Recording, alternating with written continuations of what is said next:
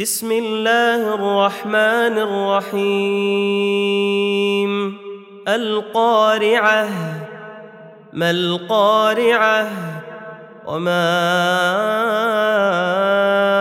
ادراك ما القارعه يوم يكون الناس كالفراش المبثوث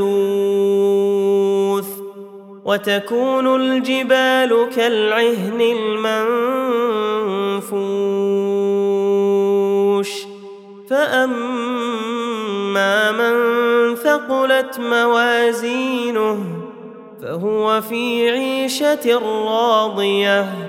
وأما من خفت موازينه فأمه هاوية. وما